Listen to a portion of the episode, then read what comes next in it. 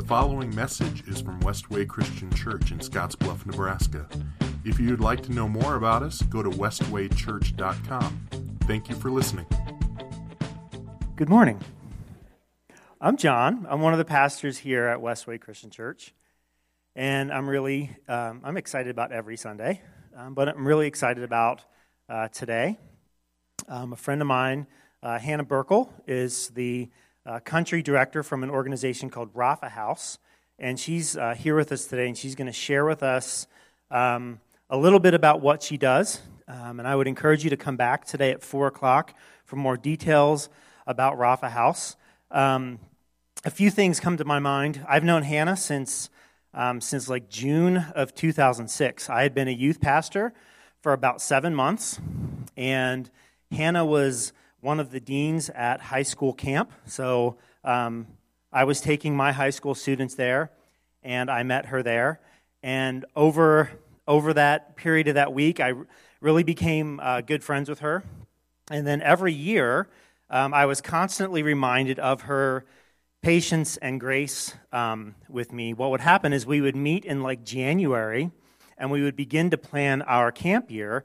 And I would write every, all of notes down on my legal pad, and, and I would have that. And then about a week and a half after I made all of those notes, I would promptly lose that legal pad. So the next few months, we're trying to figure out, like, what did we talk about? What was that conversation like? And I'll never forget one year after camp, like three months after camp, I found the legal pad that I had lost in January for the camp that had happened three, three months earlier. So I did what anyone would do I put it in an envelope and I mailed it to her. No letter, no note. I just mailed her. I just mailed her the legal pad. Um, the second thing that really struck me about Hannah was and is her her humility. Every year at camp, we would be responsible. We'd create a little booklet for the students, a little devotional booklet um, to use. And Hannah would always Hannah would always include all of the names of the people that worked in the camp, but she would always use like the smallest font possible, like a one point font for her own name, because Hannah just doesn't she doesn't want any any glory or any recognition for anything that she does. That's just who she is. Um, so and then there's a third thing, but I'm going to tell you about that. So, would you welcome Hannah to, um, to Westway this morning?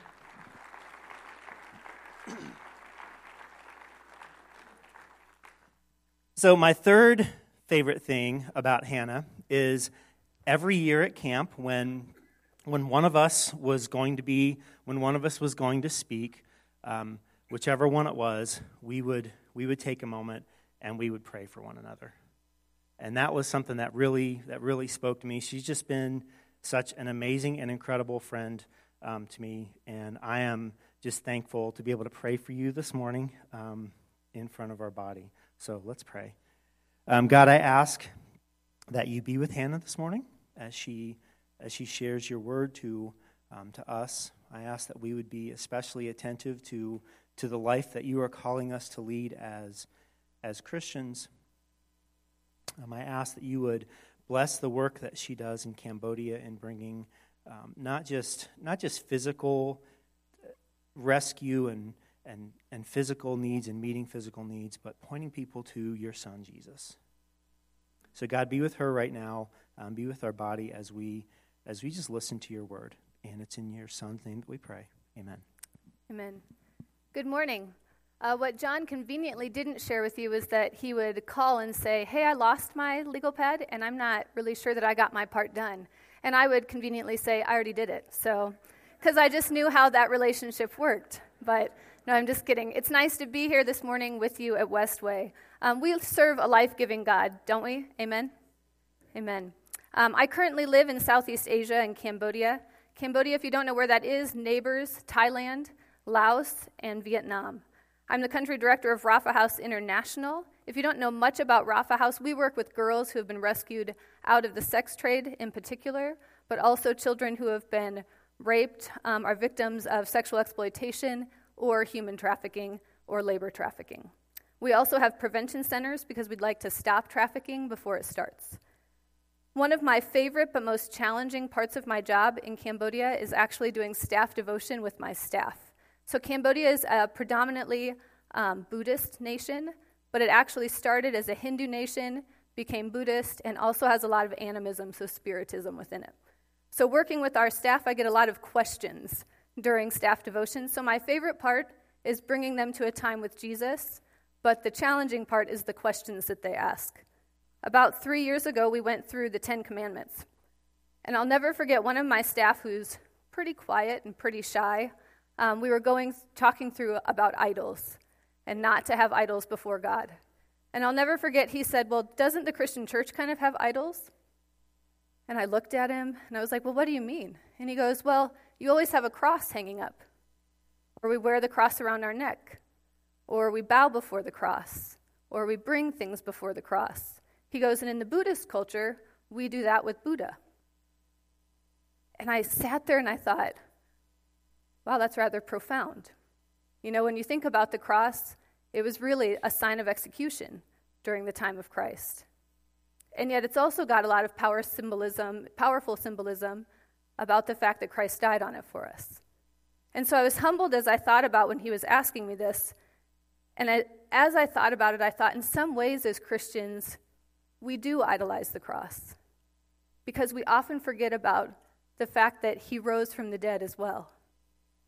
And so there's so much victory in the fact of the empty tomb. And as I thought about it, it was really very humbling for me to consider how important the cross is, but often we keep the sin there and we stay at the cross and become very complacent as Christians and we idolize that. And so I was humbled to consider the fact that it was important for me also to look at the empty tomb and the beautiful part of coming to that part of salvation as well. So please don't misunderstand me. The cross is essential to our faith, and the sacrifice Christ made on the cross is what tore the veil for us to be able to be in communication with God and his sacrifice on the cross saves us from our sins. But we have to stop and consider are we waiting in our sin at the cross of Jesus, or have we become complacent? Or are we being transformed by the sacrifice Christ made on the cross and daily walking with him toward the empty tombs of our own lives, toward eternity with him? Is there an urgency in our faith for eternity with God? Living and growing in community with my staff um, in Cambodia and our girls and their families has instilled this importance of urgency, of never walking alone. God did not intend for us to walk alone in this life. And living in community has afforded me the opportunity to share the gospel, to speak truth to the Khmer people, to my own family, and honestly to whoever I encounter. God created each of us for community. Living in community is life giving. Now, just so that you know, I'm not always good at being the person that allows people to walk alongside or to love on me. As John was sharing, I don't usually like to be noticed or seen. And so, living with different personalities, God keeps continually teaching me and humbling me in different ways to remind me that community is essential for all of us. This morning, I want to discuss the importance of why we should never walk alone. Sorry. and how we should be intentional about living in community. God has been teaching me about the importance of being vulnerable in my relationships, building community that will enable me to be accountable for my life and my actions. As we dive into Scripture, I would like to encourage each one of us. I'm sorry, my voice is cracking. to the importance of vulnerability, community, and accountability. To recognize how throughout Scripture God teaches and guides us to be vulnerable. Is vulnerability difficult for you? Having your life exposed to other people. Why is it difficult? When you think about living in community, why is community difficult? Is it because of the different personalities? Is it because people want to hold you accountable? And accountability, do you have people that really you are able to share things with in your vulnerability through your community that help you to walk and grow closer in Christ? Is God the center of the relationships you're currently involved in? Why or why not? Consider from the very beginning with me how God the Father, the Son, and the Holy Spirit have lived in community from the very beginning. Genesis 1 1 and 2 says, In the beginning, God created the heavens and the earth. Now the earth was formless and empty. Darkness was over the surface of the deep, and the Spirit of God was hovering over the waters. From the very beginning, they were already together. John 1 1 says, In the beginning was the Word, and the Word was with God, and the Word was God. He was with God in the beginning. The Father, the Son, and the Holy Spirit have lived in community since before we can even imagine. Why then would we think we should live solo or independently from other people. Why would we want to? when you think about it from early childhood, children will say, No, I can do it myself. Teenagers often use phrases like, I'm not a baby, I can do this on my own. Or, I'm an adult, you can't tell me what to do. Probably everyone's favorite. And yet, God doesn't want us to do things alone because we learn from one another. From the, the beginning, the three in one existed. Father, Son, and Holy Spirit have been in community forever. Jesus' ministry on earth, when you consider how he started it out, he invited 12 men to be his disciples. Scripture says, Now the names of the 12 apostles are these the first Simon, who is called Peter, and Andrew his brother, and James the son of Zebedee, and his brother Philip, and Bartholomew, sorry, and John his brother, Philip and Bartholomew, Thomas and Matthew the tax collector, James the son of Alphaeus and Thaddeus, Simon the zealot, and Judas Iscariot, the one who betrayed him. Of those 12 men, he was in close relationship with three of them John, Peter, and James. Three close friends. John, the one that we know is the one called the one whom Jesus loved, Peter the rock, and James, the son of Zebedee and the brother of John. Jesus speaks in community to hundreds of thousands of people. And yet, so often, we don't consider the importance of community. You were created for community to be with Christ in community and to be with other believers. Today, we're going to focus in Ecclesiastes. So, if you want to open your Bibles, Ecclesiastes 4 9 through 12. It'll also be up on the screen. It says, Two are better than one, because they have a good return for their labor. If either of them falls down, one can help the other up. But pity anyone who falls and has no one to help them up. Also, if two lie down together, they will keep warm. But how can one keep warm alone? Though one may be overpowered, two can defend themselves. A cord of three st- strands is not quickly broken. You were created for community. In order for us to build on and really grow in community, we have to be vulnerable, to learn to confess to one another, to humble ourselves, and to ask for help, which I'm sure you can relate to the fact that that's a difficult thing to do. We also have to build community. Where two or more are gathered, Christ is there. Does that ever resonate like how quickly we want to be independent? We want to control things. We want to be solo. And somehow that makes us feel like then we're stronger. And yet, where Christ constantly says, where two or more are gathered, he's there. Doesn't that seem like more strength? The strength in numbers. Build community where two or more are gathered, Christ is there. Become accountable. The truth will set you free. I often think accountability and probably vulnerability can be two of the hardest things to even consider. It's not fun to be exposed to people, and yet there's so much freedom when we bring things to other people to walk through life with us or to teach us because of the experiences they've had. And accountability, knowing someone cares for you that much that they're going to call you out on things. First, we must be vulnerable. God is with us. Ecclesiastes 4 9 and 10a says, Two are better than one, because they have a good return for their labor. If either of them falls down, one can help the other up. Matthew 1:23 also says, "The virgin will conceive and give birth to a son, and they will call him Emmanuel," which means God with us. God provided a woman for Adam. Why? Because the Lord God said, "It is not good for man to be alone. I will make a helper suitable for him." And then the reason for vulnerability often is because our pride gets in the way of it. So humility is so important. James 5:16 says, "Therefore confess your sins to each other and pray for each other so that you may be healed.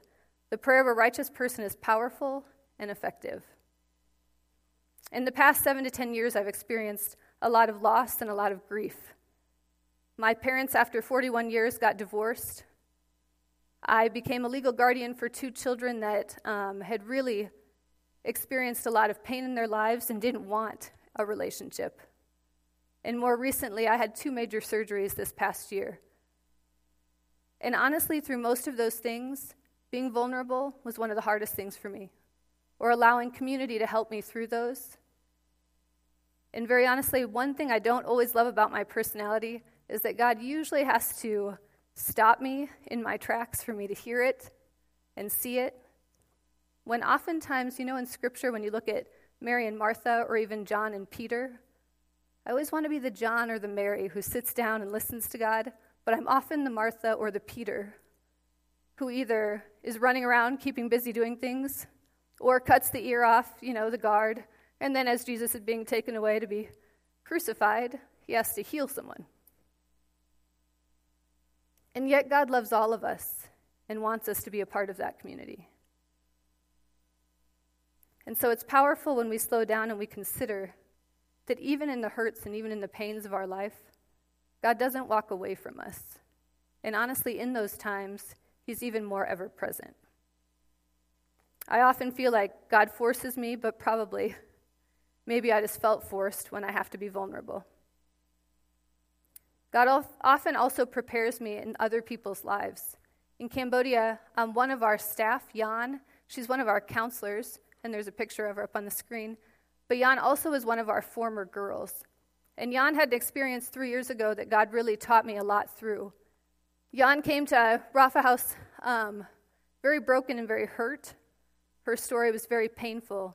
And yet she came on staff with us, asking first if she could be a house mother to walk alongside the girls that were also facing what she had faced.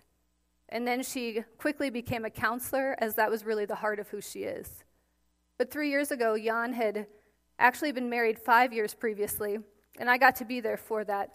And honestly, for many of our girls, the vulnerability of even being married is pretty powerful because of what they endured, the things that they faced. To have a man even in their lives is pretty much a miracle. So to have watched her get married was powerful, and then to have given birth to a little girl was a beautiful thing. But two years into their marriage, Jan was in a horrible accident. So three years ago, I got a call, a pretty frantic call from a mutual friend of Jan and mine. And they said that she was actually in the hospital. You can go back to the other picture, sorry. Um, but Jan was actually in the hospital, and what happened was she had been hit by a motorcycle, and she was eight months pregnant. So the horror of the story was that she was eight months pregnant. And when I got to the hospital, Jan um, was laying in the bed and was bleeding profusely from her head. And what you have to know about Cambodia is the sanctity of human life is very, very low.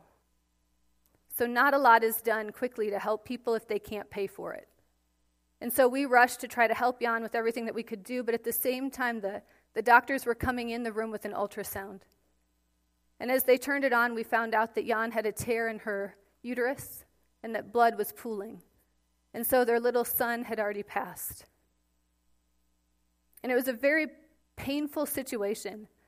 But even in the midst of it, as they were bringing in the ultrasound, Jan looked at me and she said, in all of her exposed self, she goes, You know what? If God wants to take my son home with him today, he will. And in that moment, I thought, from the pain of what she endured through human trafficking to then being vulnerable enough to marry someone and giving birth to then laying there on this bed, not knowing if she would even live, and then God taking her son home. God taught me so much more about vulnerability and prepared me for so many different times in my life to learn to be vulnerable to Him and to the people that He puts in our path. Today, maybe you're angry with God or you're afraid to be exposed to other people. Please hear me say God can handle your anger. Take your anger to Him. Expose yourself to Him in that way. He is big enough to handle it. He places other believers in your path. He often prepares us for those people. And He will use them to help you be vulnerable. Be exposed. It is freeing and life giving. Satan wants us to hide our sins and our lives, and God wants us to expose them so that that sin can be taken away. Allow the tomb to be open in your life. Don't wait with your sin at the cross. Lay it down, and there will be a lot more to do as you run to the empty tomb. So, in my own life, which I don't always love to talk about, the past year has forced me to be vulnerable. I got to come home for the first time for Christmas um, in five years from Cambodia. While I was home, I had a great time with my nieces and nephews. It was a lot of fun running around and playing. And as I was getting ready to go back to Cambodia on January 2nd, I was in my hotel in Chicago, and I literally and physically felt this force come from the back of my body to the front, and I fell to the floor. And in that moment, I decided that probably I just had a kidney stone. Doctors love me. I'd self diagnose quite often. Um, but I decided it was probably just a kidney stone, and I was fine. And so I continued to fly on to Los Angeles. And so I get to Los Angeles, and it's now been almost 24 hours that I've been in some kind of chronic pain. And honestly, I don't usually have my executive director or my mom call me the day that I'm getting ready to fly out, but both of them called.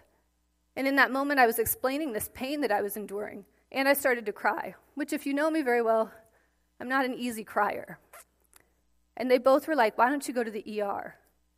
And so instead, I went to urgent care because heaven forbid I was going to go to the ER first and actually have something taken care of.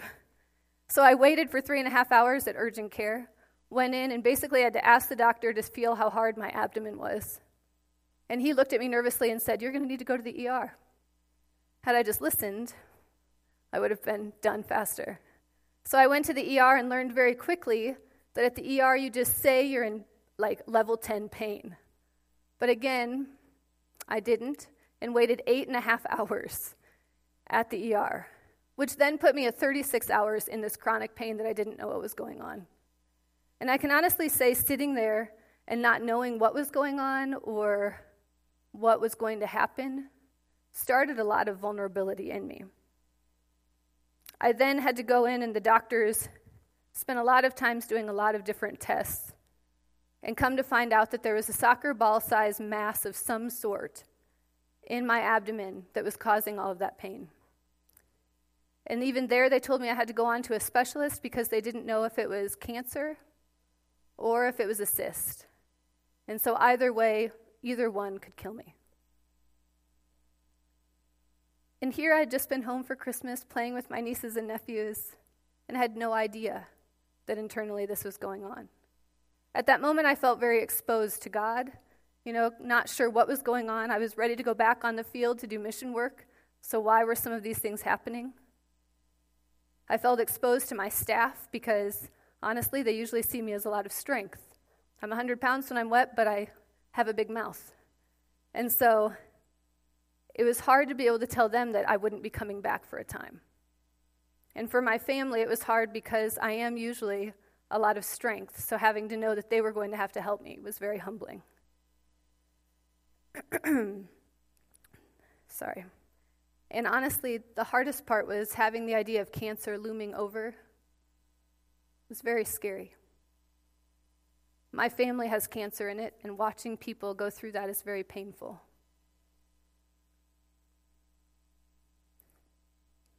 I used to be proud of the high pain tolerance that apparently I have to have a soccer ball sized cyst in my abdomen. I no longer am because it causes a lot of pain and a lot of detriment to my body. But while difficult and painful, being vulnerable physically, mentally, emotionally, and spiritually has allowed me to rely on God a lot more. And having watched Jan go through what she did a few years previously, it helped me to be prepared to walk through that with God at my side. Are you vulnerable with God? Who in your life are you able to be exposed to or vulnerable with? In my situation, I listed all those people that God placed before me, that I just had to make the choice to allow them to breathe life into me during that time and to share with them the fears that I was exp- experiencing. What areas of your life do you need to be vulnerable or exposed in? Do you trust God that two are better than one? Secondly, as we build community or as we grow in community, we have to allow ourselves to build community with other people that maybe sometimes we wouldn't have guessed would be the people that would breathe life into us. Ecclesiastes 4 10b and 11 says, But pity anyone who falls and has no one to help them up. Also, if two lie down together, they will keep warm. But how can one keep warm alone? Matthew 18, 19, and 20 says, Again, truly I tell you that if two of you on earth agree about anything they ask for. It will be done for them by my Father in heaven. For where two or three gather in my name, there I am with them. Medically speaking, they often say that if a baby doesn't have um, community or different things like that after they're born, that often they start to die or get very sick. Psychologically, they say that people get depressed because they are living in isolation. And even God tells us that where two or more are gathered, there you'll live more holy. Community is key to our very health and well being. It helps us to keep us honest. When you look at Scripture, the first things that Jesus did in the beginning were to ask 12 men to walk with him. And then he cons- consistently spoke to people all around the world to breathe life into them. He also took time away with God. He built community with God and himself. Scripture talks about the importance of fellowshipping together. How are you living in community personally? Are you in small groups? Are you in Sunday school? Do you have people that hold you accountable? As I shared with you about Jan, she was amazed and thankful for the family and friends that walked with her through everything that she went through. This is her husband, Sumbach, in the picture as well. Honestly, they were so much of an influence for the community that they live in um, as they walked through the pain of losing their son. Sumbach is a very honest man, and he grieved honestly. Watching his grief that day as he got to the hospital, I had gotten to the hospital before Sumbach, he was an hour away. And so, if you can imagine getting that call and then arriving there, and Jan had to be rushed into the waiting room, as I shared with you, they waited till Sumbach got there. So Jan was bleeding internally and externally from her head, and they would not allow us just to pay for it. Her husband had to arrive first. So they got her back just in time, honestly, to save her life. And Abigail, her daughter, had actually been on the motorcycle with her, but Jan's body had shielded her, and so she only had scrapes and bruises. But the community of people that were already at the hospital from our organization, from her family, had been supporting Jan and Sumbach as soon as he arrived. But I'll never forget as soon he kept his strength up until Jan went back, and then he just started weeping in my arms. And my HR manager was also there, and he started weeping in his arms. And to see the vulnerability and to see the community of people was such a powerful thing. In Cambodia and often in America, when a baby is eight months old, and if it's a loss of life, they'll still bring the baby out for someone to hold the baby. And at first, I didn't know if they would do that in Cambodia, and they don't, because of the lack of sanctity for human life, they don't always take you back to a room. They just do it in front of anyone that's in the waiting room. And I wasn't sure if they were going to do that, and then all of a sudden I see this woman walking out with this baby wrapped in cloth. And as I shared with you, culturally, there's a lot of um, fear of spirits because of spiritism. And so Sumbach didn't know, even as a Christian, what he was supposed to do in that situation because it just doesn't happen that often. So he put his hands over his eyes and just continued weeping. And I'll never forget that this woman just walked up to me and all I could think of in that moment was what would Jan have wanted to do to, with this baby? And so I nestled that baby in and I just prayed for their family. And in that moment, Sumbach, as I started to walk back to the nurse with the baby, put his arms out. And he held his baby for he and Jan and released their son to God. But imagine if we as a community had not walked alongside them. Imagine the shame or the fear, or the pain that he would have felt later on because he wouldn't have taken that time and that opportunity. Often, the simplest things of walking alongside people. You don't have to be a counselor, you don't have to be a doctor for them. But being a part of their community can be life changing. Getting to walk alongside Jan and Sumbach was so humbling and yet so powerful because it taught me so much, but it also taught our staff so much about their faith, the honesty that they felt in their grieving, and how they opened their doors and have shared so much to their community about how powerful God is when we allow people to walk with us. Vulnerability led to my need for building better community. Last January, the doctors found that I had a soccer ball sized cyst in my abdomen, obviously causing damage to all of my organs. I had to have emergency and major surgery. The size of the cyst was already so damaging, but they let me know that there were two liters of blood inside the cyst. So, had it popped, um, I would have died from internal bleeding. So, my doctor um, that worked with me on it, she kept telling me that I could not go exercise. I had to stay seated. You know, I couldn't move around. And she was really honest in saying, but just so you know, you could be sitting and it could still pop. Just like that day when all of a sudden I felt this force move forward. And the powerful part was my surgeon's a Christian, and so the way that she built community by loving on me and praying for me even before my surgery was a very powerful and humbling thing. My mom was obviously in a lot of fear because the idea of losing a child was very painful and at the forefront of her mind because of how severe it was. But the truth is, and the powerful part of all of it was that God built so, commu- so much community I got to joke around with and talk with the doctors and nurses, but also feel the presence of God through them. And the people from my office, as well as from my staff in Cambodia, truly were a huge encouragement to me through that time. And honestly, after my recovery, I was pretty quick to head back to Cambodia, and so I went back. And a few months back in Cambodia, um, I was actually helping lead a team. We have safe houses in four different locations. So we have them in Cambodia, we have them in Thailand, Haiti, and then an undisclosed country just for the safety of the missionaries there. But I was leading a team heading over to Thailand. And so when I was going to Thailand, um, I just thought, I'm going to be proactive and just go make sure no more cysts have been growing now that I had had this problem. So after the team left, I decided to go and have an ultrasound in Thailand. If you don't know much about Cambodia, you don't want to have to go to the doctor there. So Thailand was a better fit.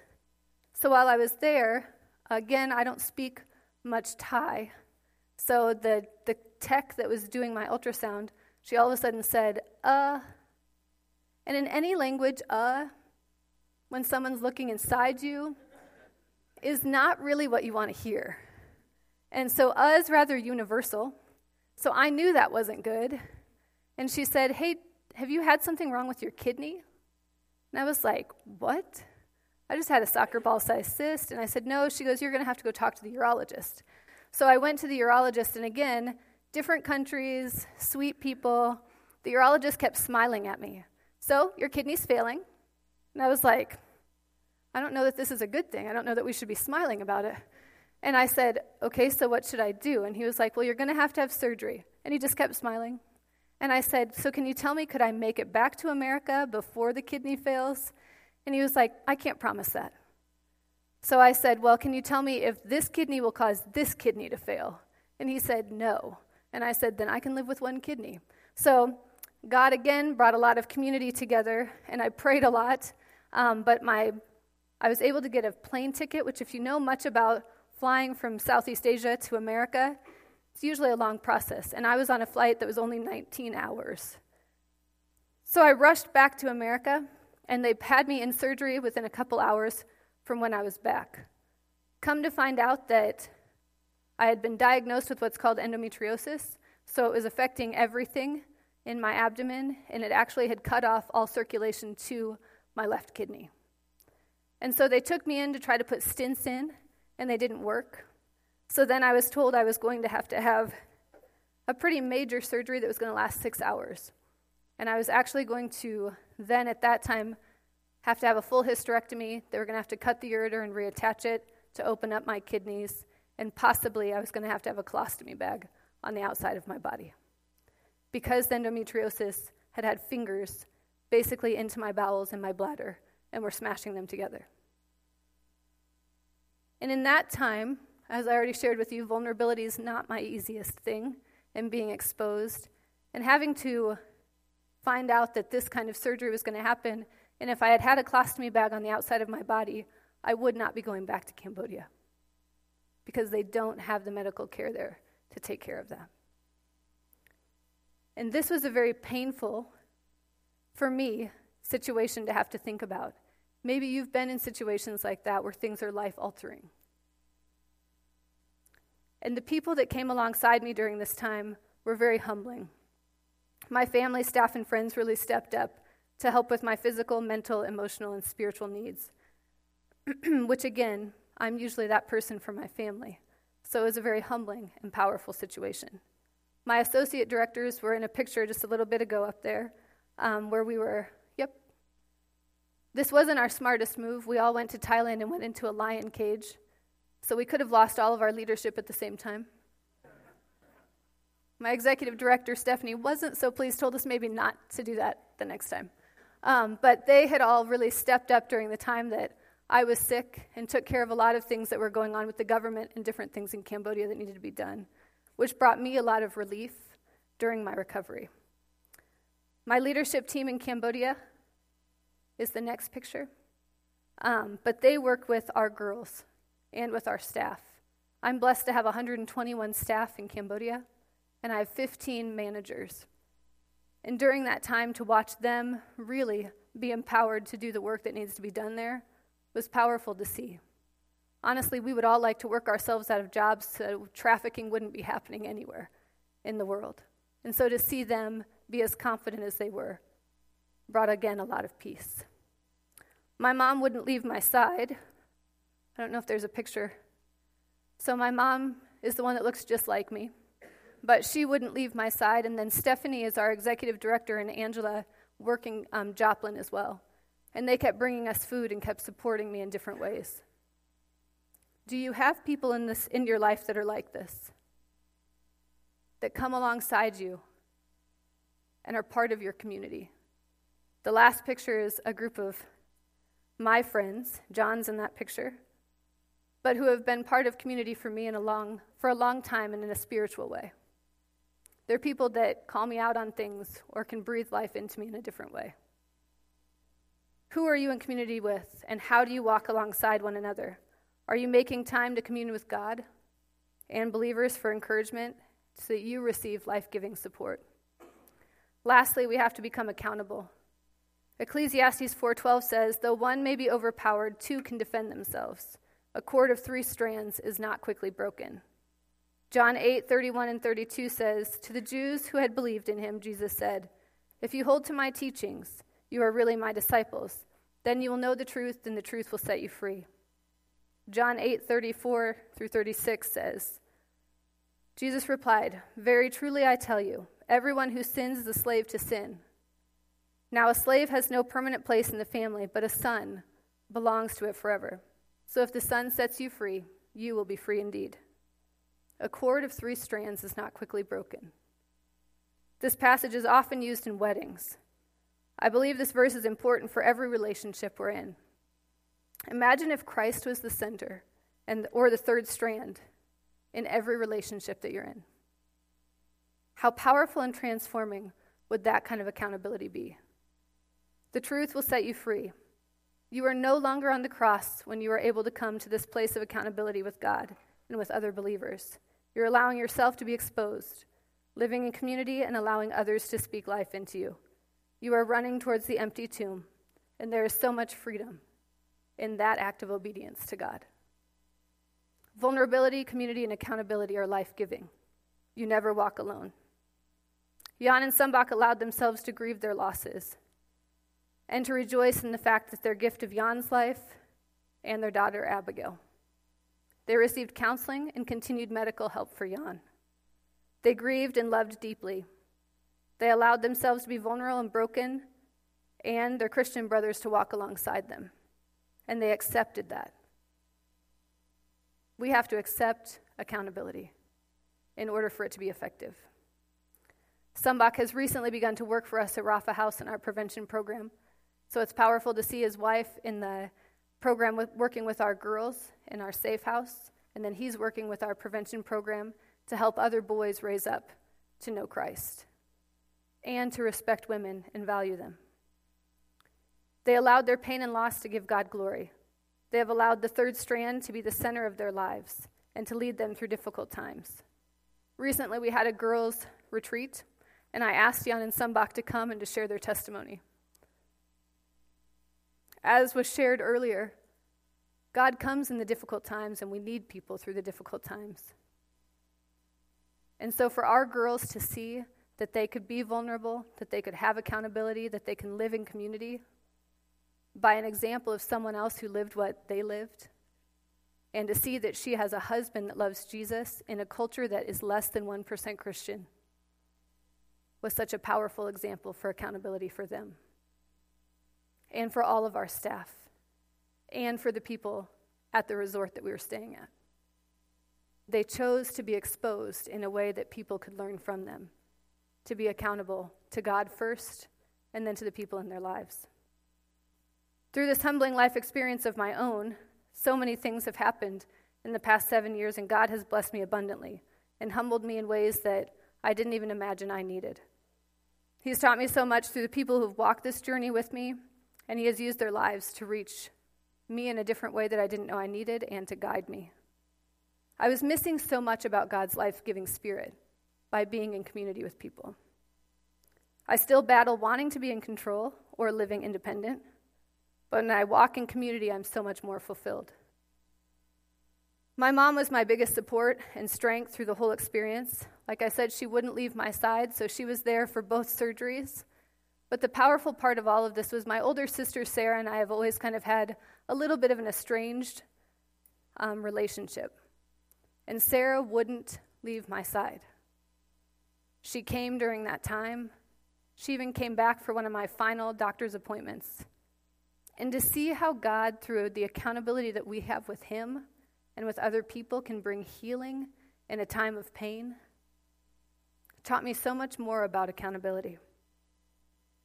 Honestly, I came back uh, a few months later to get to speak in Alaska, and my mom and my sister and I went on a trip together to Alaska, which was very telling of the healing of what only God can do, even through the pain of things of life. At this point, we're at a, on quite the road of growing together, and now I've been staying with her in Dallas when I'm back here in the United States. None of this is easy, please hear me say that. It was also difficult, painful, and somewhat telling of the people that I thought would be part of my community, but were not. And I had to grieve that as well.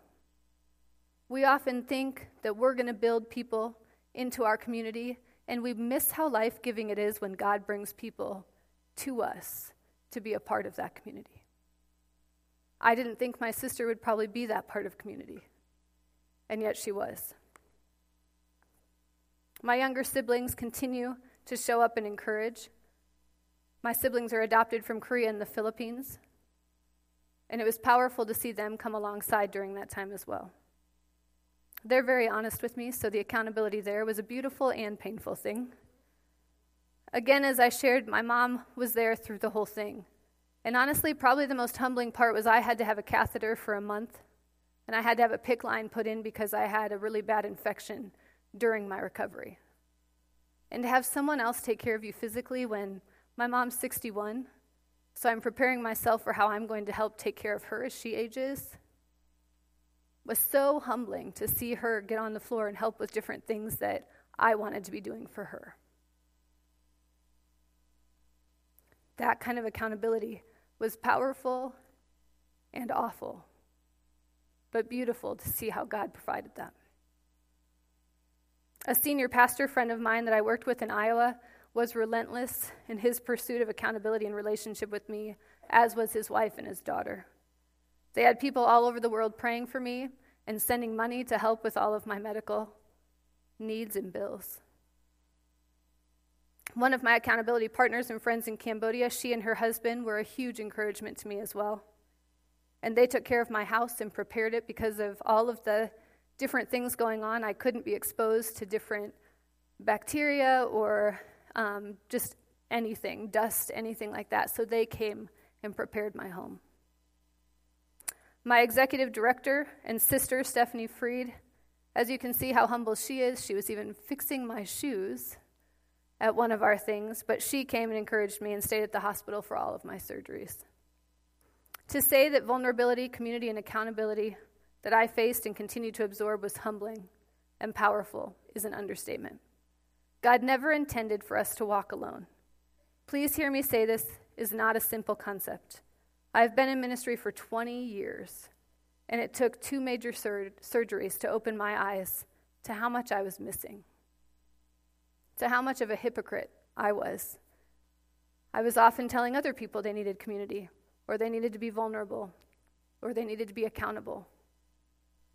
And yet I was the one missing the beauty of all of that. Never walk alone. You were created for community. Be vulnerable. Learn to confess to one another. Build community where two or more gather. Christ is there. Become accountable. The truth will set you free. You were created for community. What will it take for you today to be vulnerable with God and the trustworthy people He's placing in your path? To build community and allow others to walk alongside you in this journey of life, and to become accountable to others in a way that, that you're able to leave your sin at the cross and allow the life giving Holy Spirit to lead you to the empty tomb in the hope of eternity with Christ. Please pray with me. Heavenly Father, I thank you for today. God, I thank you for the people that you put in our lives. I thank you for the humbling moments that we obviously need and can rejoice in. God, I thank you that you created us to not be left alone in this world. I pray that you would help us to open our hearts just to the vulnerability that you want us to share and to expose ourselves with. God, that you would allow us to build community in a way that we couldn't have even imagined that we needed. And God, that you would bring people in our lives that can hold us accountable so that, God, we can grow in you and that we can run towards you in a way that we can see your outstretched arms and allow you to bring us comfort. God, I thank you for the people in this room, and I pray that you would overwhelm their spirits in a way, God, that they would not leave here without seeing how life giving you are. It's in your name we pray. Amen.